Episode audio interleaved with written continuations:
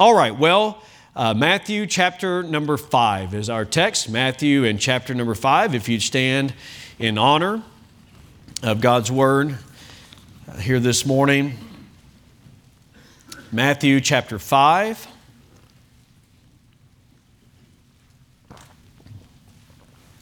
in fact, we're, we're actually going to begin reading in, in chapter 4, verse 23. Our series is entitled Jesus is King. And I'm here to tell you, just like I heard this morning in, in the Sunday school hour, as Brother Ted taught on, on Daniel and how that when they stood before the King Nebuchadnezzar, they were found to be 10 times better. And that wasn't anything due to Nebuchadnezzar. In fact, it was not because of him, but it was because they were under God's administration, under God's authority. And I'm here to tell you that life under Jesus' authority is 10 times better, 100 times better, however many you just, to whatever power you want to put it. All right? It's better. All right, let's look at it. Uh, let's begin reading in chapter 4, verse 23. And Jesus went, went about all Galilee and teaching in their synagogues and preaching the gospel of the kingdom and healing all manner of sickness and all manner of disease among the people. I'm glad we serve a God who loves people. He's in Galilee of the Gentiles, non Jewish population, predominantly Jews there as well. He loves all people. And the, his fame, verse 24, went throughout all Syria. And they brought unto him all sick people that were taken with divers diseases and torments, and those which were possessed with devils, and those which were lunatic, which had to do, if you remember, with those that had epileptic seizures. And, and so that's what that's talking about. You say, well, my kid's a lunatic. That's not what he's talking about, all right? So it's different, totally different. Just want to clarify there. And those that had the palsy, and he healed them. Notice this, verse 25, it goes right into our text in chapter 5. And there followed him great, what does it say next?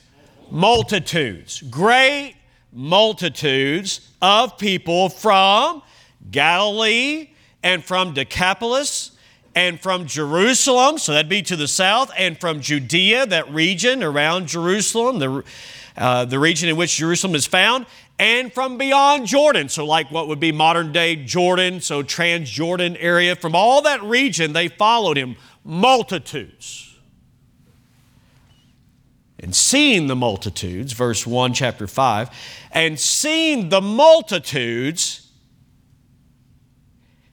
he went up into a mountain. And when he was set, his disciples came so you have it in your mind's eye. The multitudes are there. He separates himself from them and goes up into the mountain, sits down, and his disciples came unto him, and he opened his mouth. And we get to listen.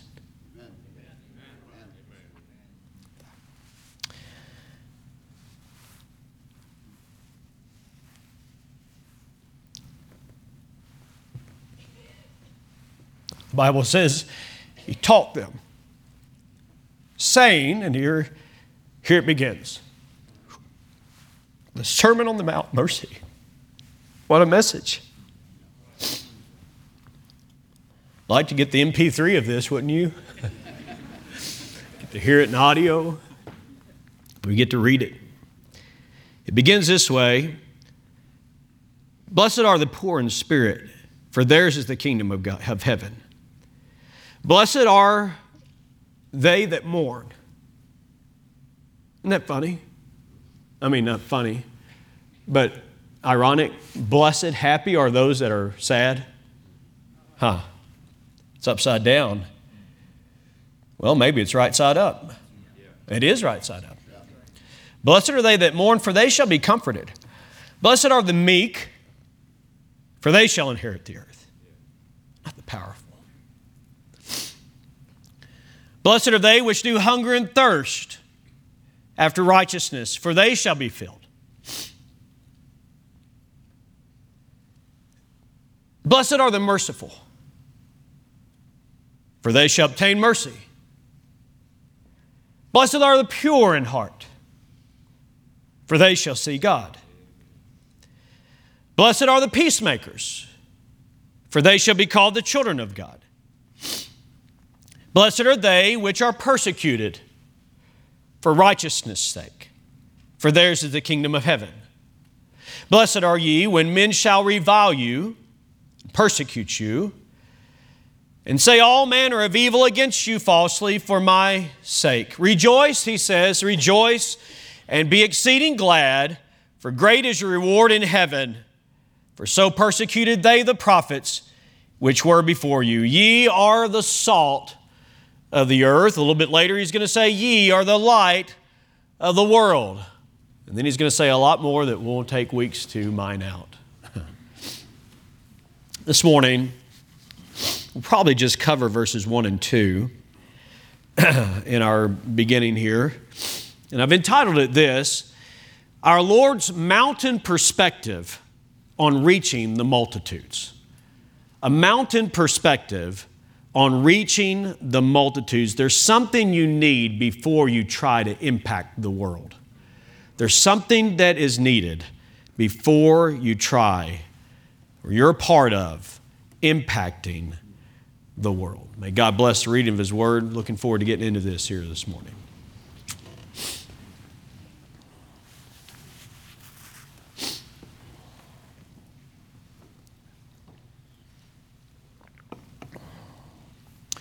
Perhaps one of the most memorable preaching series among all the uh, years of preaching that Brother Davison did. This uh, Sermon on the Mount. Some of you were here. I believe it was preached in 2002, it was before we came. I don't know if it was before that. I did. I had notes from 2002, and the series is entitled "In the Discipleship Class with Jesus." In the discipleship. How many of you were here for that? In the discipleship class. Okay. Good number of you, and you're still in church. That's so good. you listened. you listened. Um, you know, I loved uh, the series, The Kings and the Prophets. Exciting stories, fantastic. Fantastic. Wasn't here for this one live. I've heard a lot of it by tape, CD, online, other means. Times have changed. But what hasn't changed is the need for this section of Scripture. 38 messages, I believe, went into that series. I don't foresee that we'll do, you know, that many. I mean, it was just a focused series that God put on Brother Sam's heart to conduct. We're in a series of the whole book. I have wondered how are we going to handle this when we come to this, and I still don't know. Perhaps it will be larger strokes in terms of what we're considering. For example, um, God put on Brother Sam's heart to, to preach really, I mean, even in the Beatitudes, you know, the, what we read there, verse 13 through verse 12 really one beatitude at a time, one, I mean, for a whole sermon focused on blessed are the poor in spirit, for theirs is the kingdom of heaven. Well, you can develop a whole message out of that, mind you, and he did. And uh, certainly merited that type of attention.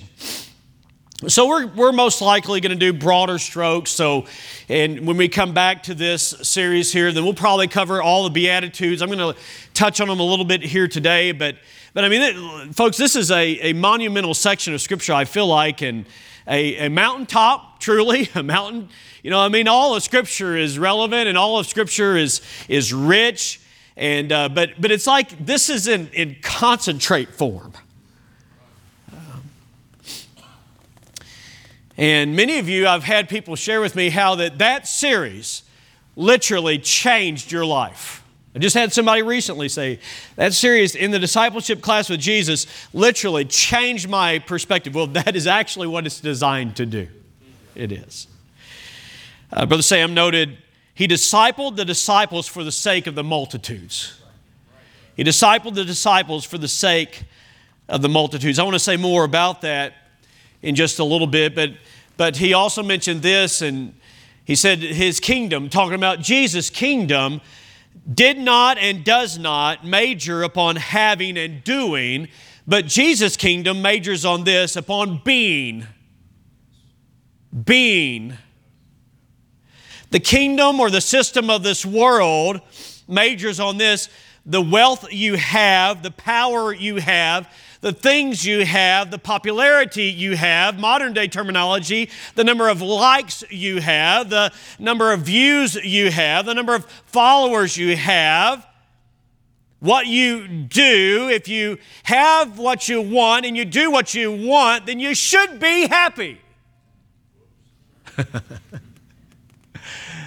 Uh, but those that have everything,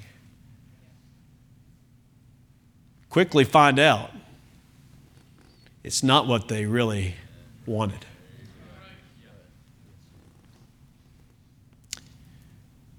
In Jesus' kingdom, character is what matters. Who you are is what matters. In fact, I jotted it down this way who you are is greater than what you have. Who you are is greater than what you do.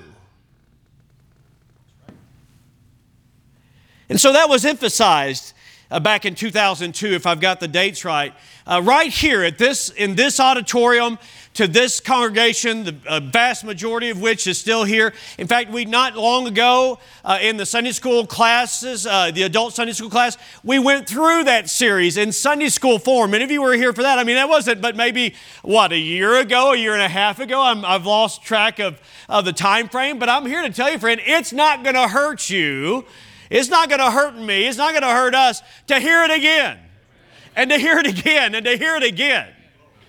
Because, I mean, people outside of the faith, individuals, leaders like Gandhi and others, have recognized there's something about what he said right here.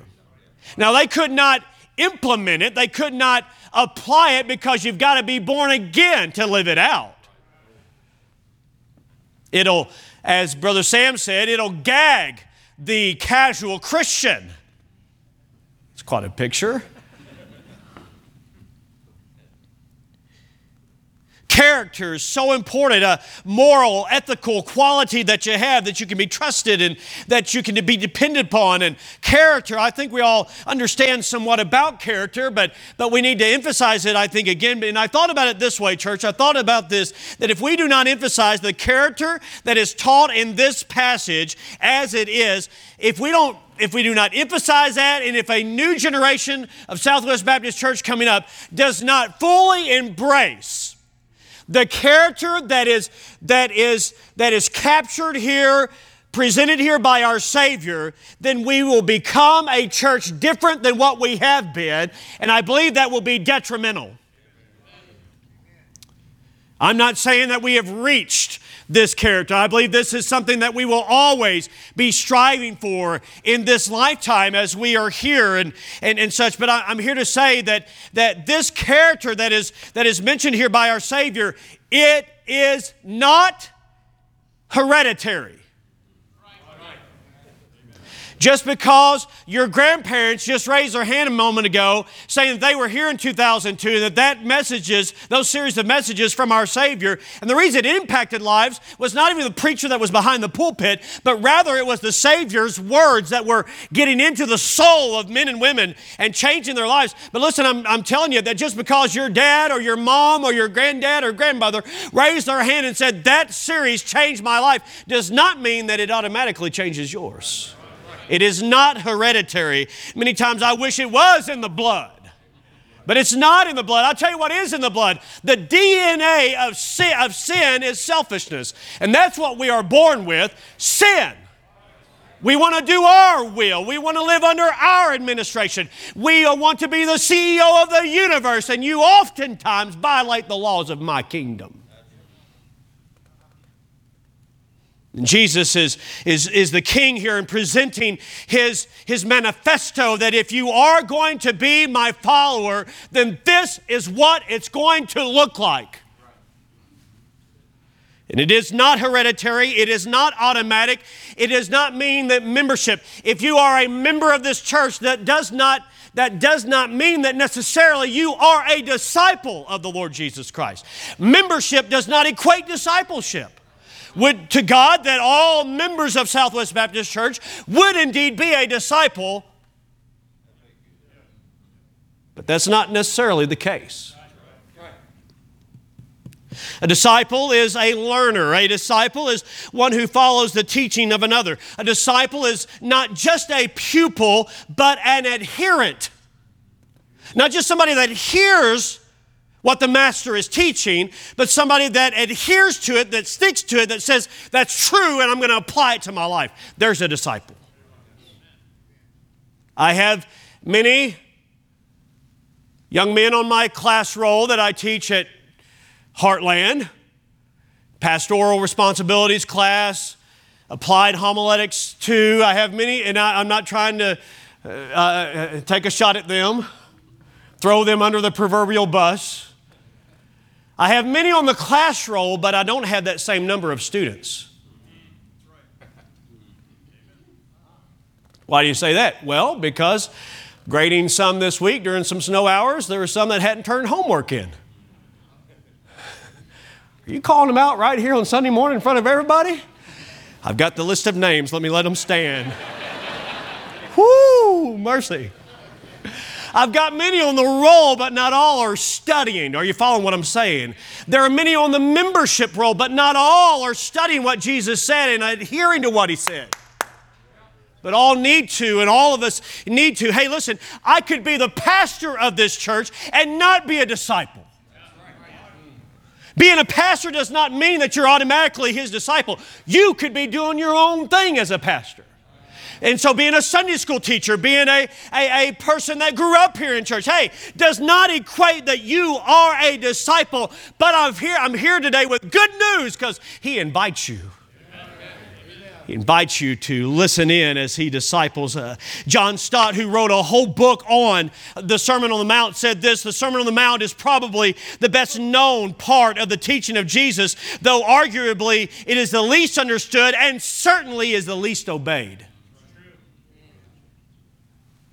Will you be his disciple? Will you let him develop you and develop in you the character traits that are necessary that to be his disciple? That those character traits, that's really what those beatitudes are. It's, it's character traits that, that are that are counterculture. What prompted this? He'd been laboring, working among the multitudes, and here, here was the multitudes before Jesus. We would think this multitudes, preach to them. And he did.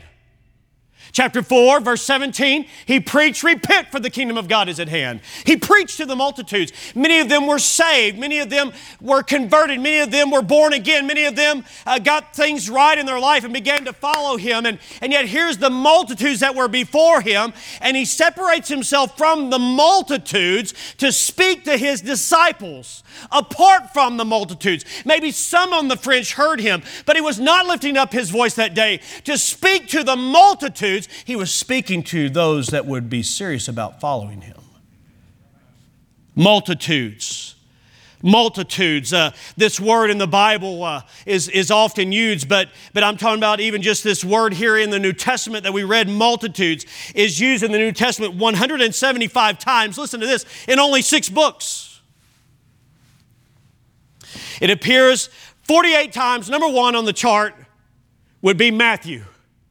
Matthew, 48 times. It shows up in Matthew. 27% of the time, a little bit over 27% of the time, it's found right here in the Gospel of Matthew. Luke is second with 41, and Mark is, is third with 36. Acts is fourth with 22. John is fifth with 19. The book of Revelation is, uh, is whatever, sixth with four. In many ways, that even tells a story. Matthew, Mark, Luke, John, multitudes, multitudes, multitudes, multitudes. And in the book of Acts, multitudes. Book of Revelation, multitudes.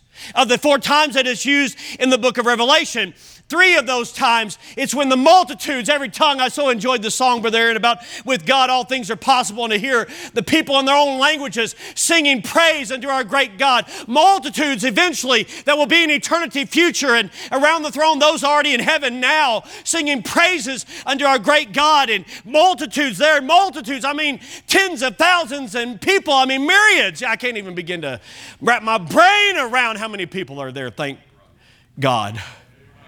Multitudes. But the fact that it's in Matthew, Mark, Luke, and John and Acts indicates that we've got a window of time, and the epistles would only overlap the book of Acts. It means we have only a window of time to reach the multitudes. How then do you reach the multitudes? In fact, the book here, if you look, look at chapter 8 and verse number 1, just real quick. Chapter 8 and verse 1, just turn over there. You'll see the word multitudes again. When he was come down from the mountain, so he was there in the mountain, then he came down, what happened? Great multitudes followed him. Our theme this year comes out of Matthew chapter 9. If you'll turn over there, chapter 9 and verse number 30. Uh, five, 36, sorry, 36, 936, when he saw what? The multitudes. Let me ask you a question here. Was Jesus indifferent to the needs of the multitudes?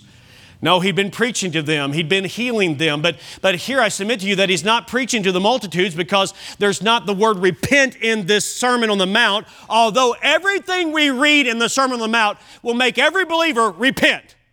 Not for salvation, but because we are saved and we're not acting like it. You follow me?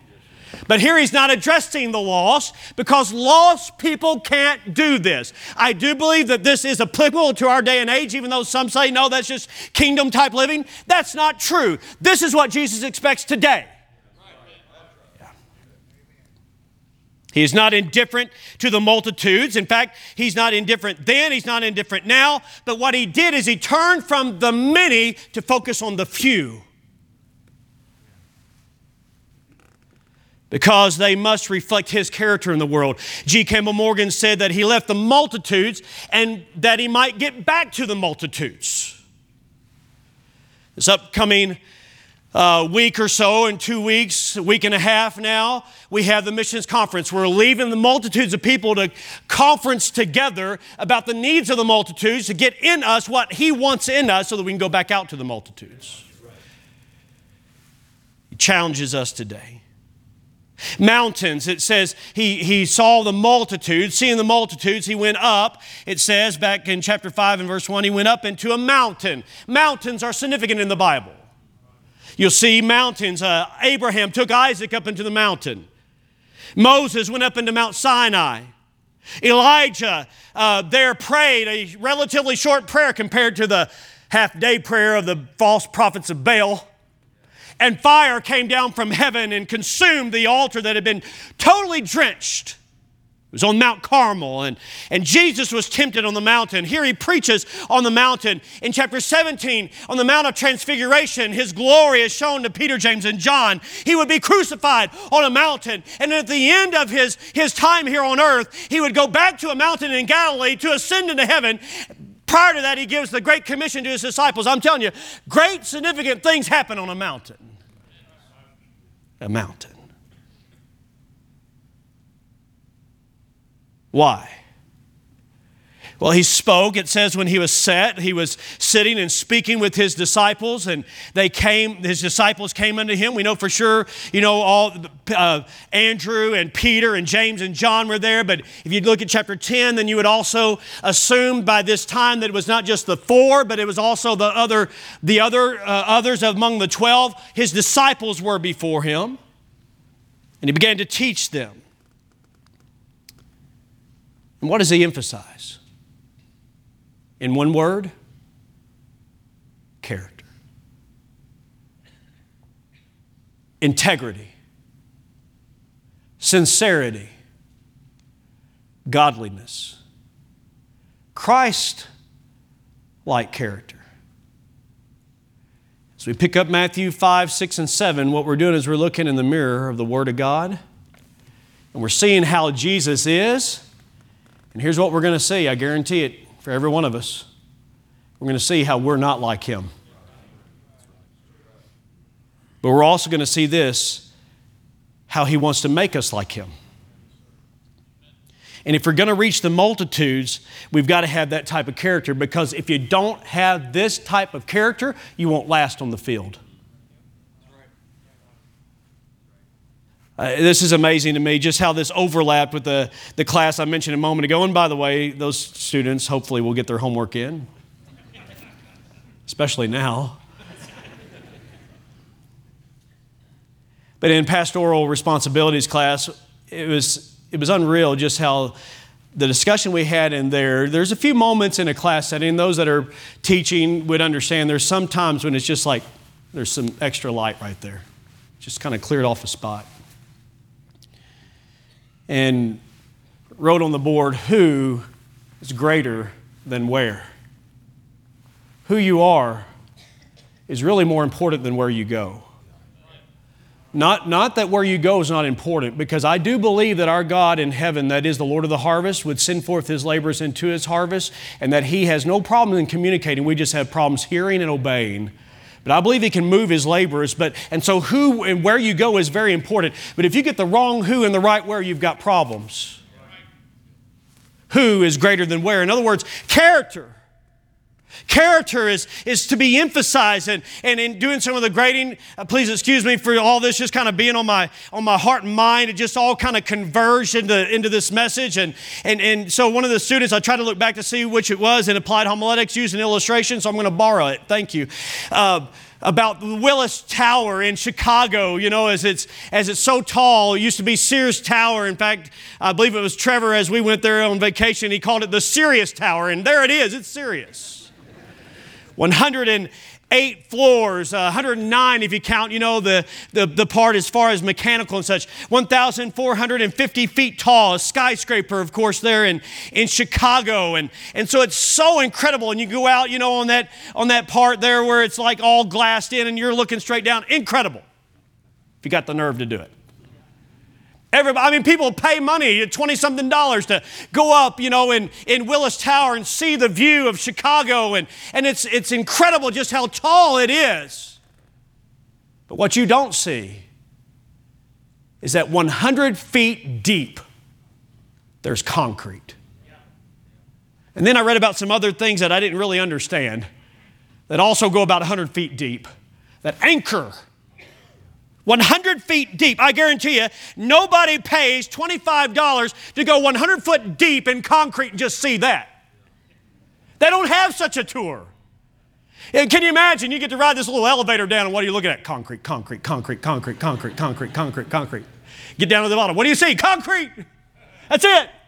Let's come back up. Concrete. That's all it is. 100 foot deep. But I'm telling you, it would not stand it would not stand in the Windy City. It would not stand in Chicago if it did not have that kind of foundation. And what Matthew chapter 5, 6, and 7 is, it is Jesus digging deep in the lives of his disciples. And sometimes, folks, we don't like the way that he digs deep in us, but he's got to dig deep because your life won't stand if you don't have the right foundation. And that foundation is Christ like character. Digging deep.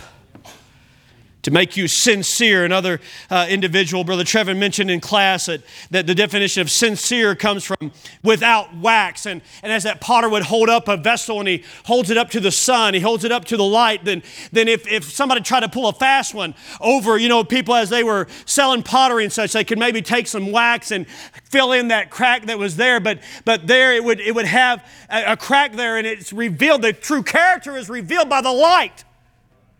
But if it was sincere, that literally means without wax, it means it's whole.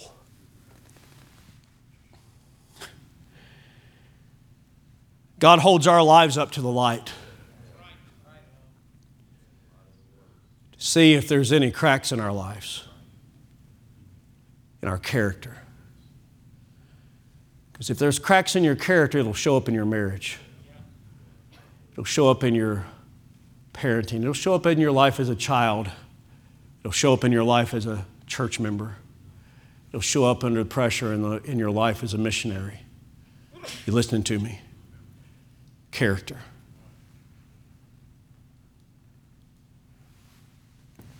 This is Jesus' call for his disciples to be different.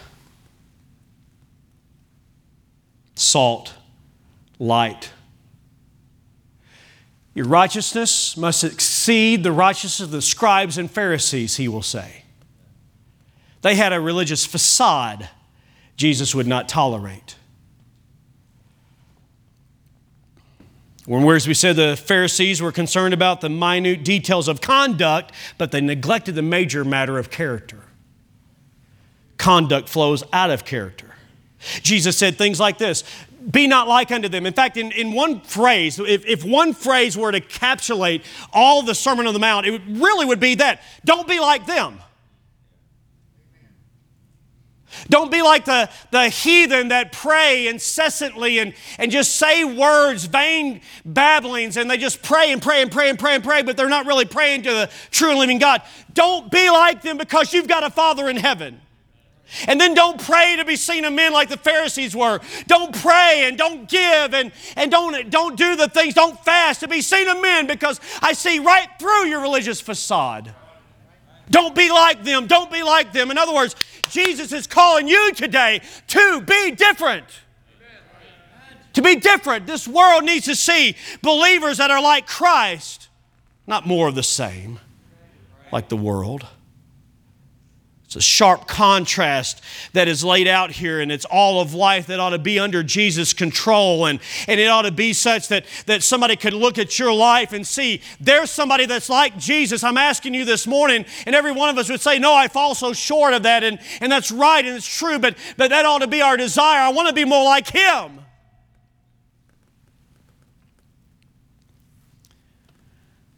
I went yesterday to the funeral for Brother Ernest J. Hughes, 100 years old. Drove his car till 99 and a half. That's a blessing. Worked at the fair. I didn't know he even did stuff at the fair till he's like age 97. Incredible man. Married for 77 years. 77. That takes character. That's digging deep. 77 years. I enjoyed, I believe it was one of the great grandkids. At that point, it could have been a great great. Asked him to come to school with him, or her, I don't remember which. Asked him to come to school for show and tell. You've never seen anybody this old. My great great Old Poppy, I think they called him Old Poppy. 99 years old, show and tell. that awesome? I loved it. Show and tell. Can I get real serious here just a minute? Could your child take you to school and say, Here's my dad, here's my mom, show and tell? This is what a Christian looks like. They're poor in spirit, they're merciful, they mourn over me when I do wrong. Show and tell. Could they, could they take you as a grandparent? Could your brother take you? Or could your sister take you? Show and tell. Here's, here's, my, here's my brother. Here's my sister. Here's my aunt. Here's my uncle. Here's my fellow church member. Here's my friend. Here's, here's my teacher. Here's my pastor. Here's, here, here's, uh, here's my son. Here's my daughter. Show and tell for Christ. It's what the world needs, isn't it?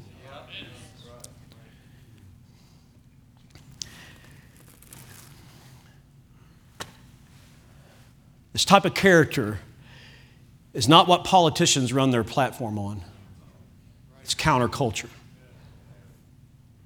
It's not what you're going to read lifted up and glorified and glamorized in a magazine.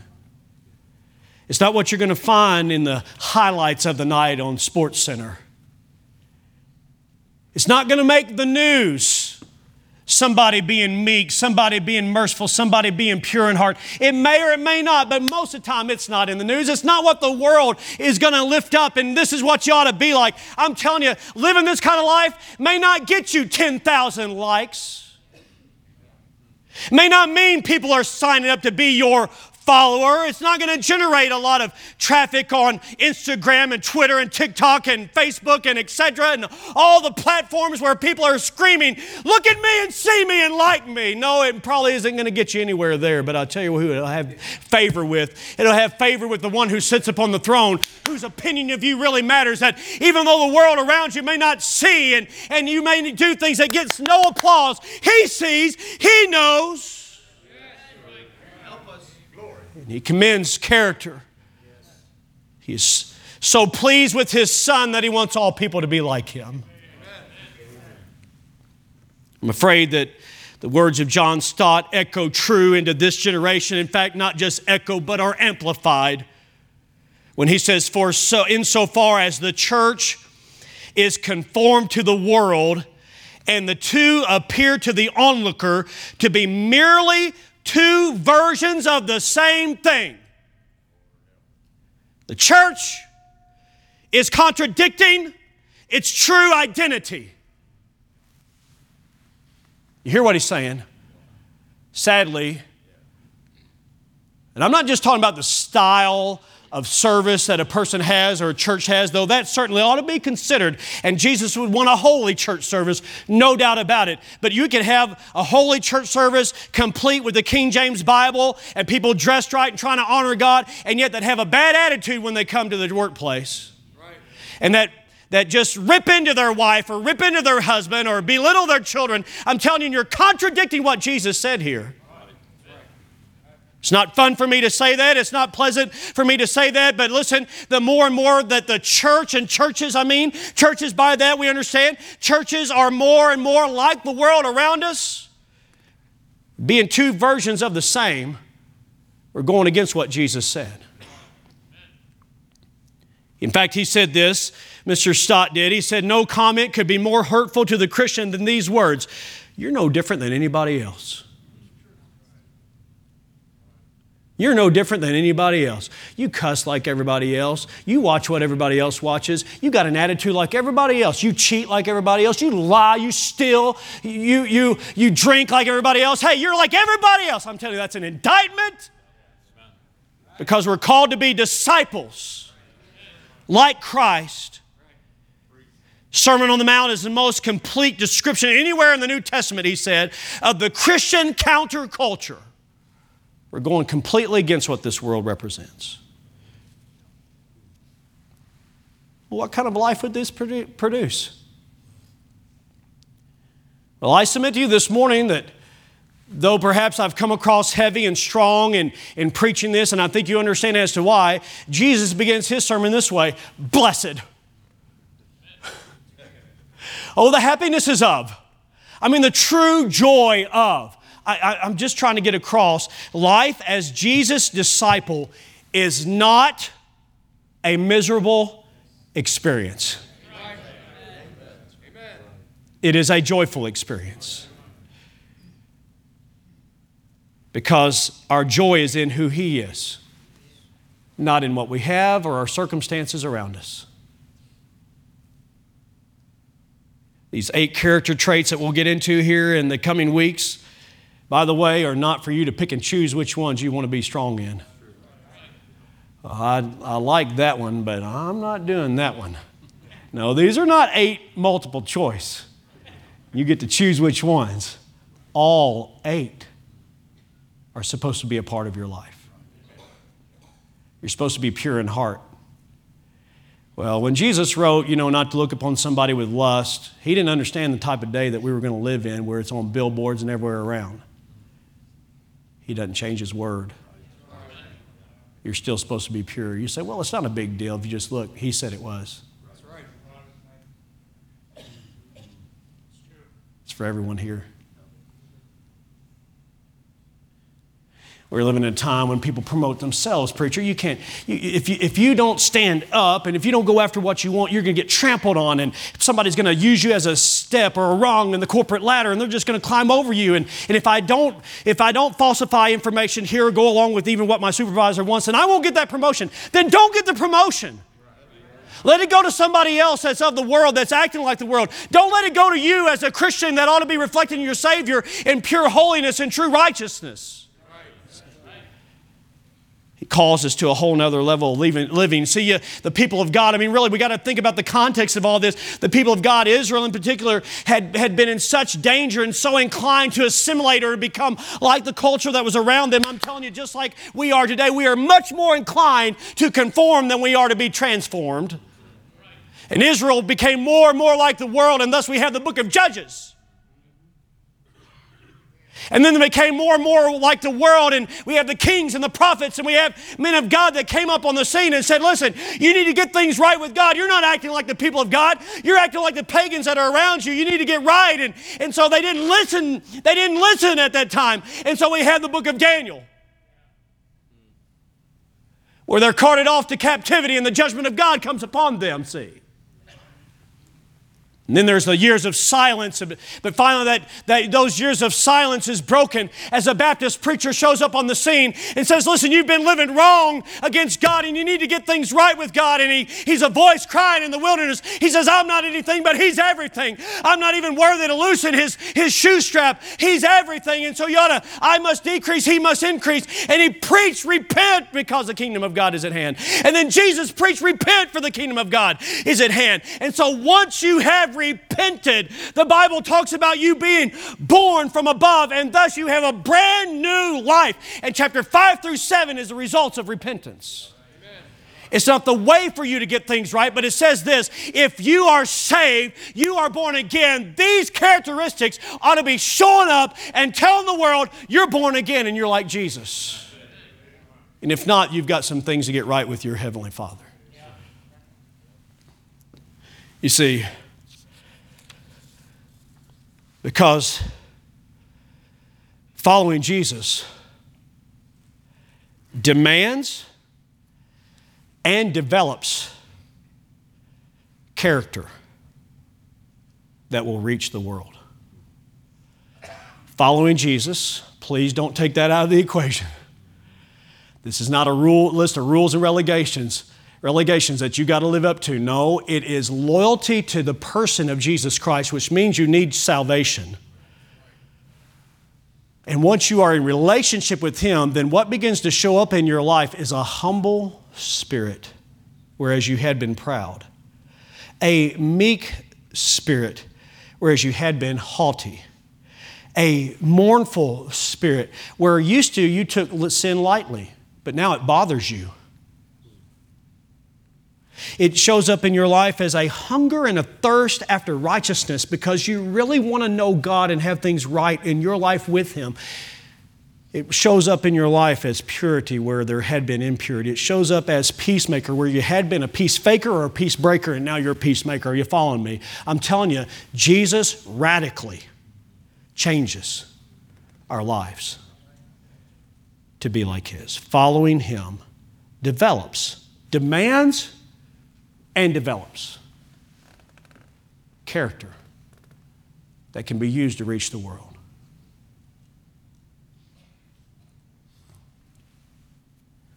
A text like this demands introspection.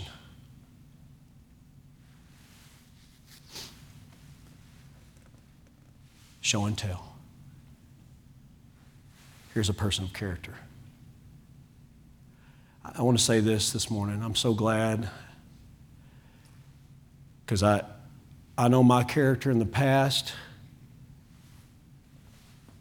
laying on the ground. He can take the pieces and put it back together. Because you, you may be thinking, ah, it's too late for me. He can't use me. That's not what he's, he's saying this to people who had a past. Discipleship demands that you join in and analyze yourself to see okay, where's there, where's there character flaws in me? Can you be trusted? Does your spouse have to worry about you and who you're talking to and who you're with? Does your parents have to worry what you're doing? Does somebody have to always come up and check on you? That's a lack of character, you see. Character. He cares about the multitudes. But to reach them, He uses us. And to reach the multitudes through us, He must develop in us who He is. Let's stand together here this morning. Heavenly Father, um, just our initial survey of this certainly reveals where we come short, and we know that we can't do more in our own effort to make up for that difference. And that's why you give grace. God, I pray that you'd help this church, Lord, at a very deep level. That you would help us, Lord, to once again consider the character traits of a disciple, to let you disciple us, to point out where we've been wrong so that we can get it right with you. Lord, would you give us that hunger and thirst for righteousness? Lord, dig deep in our lives, I pray.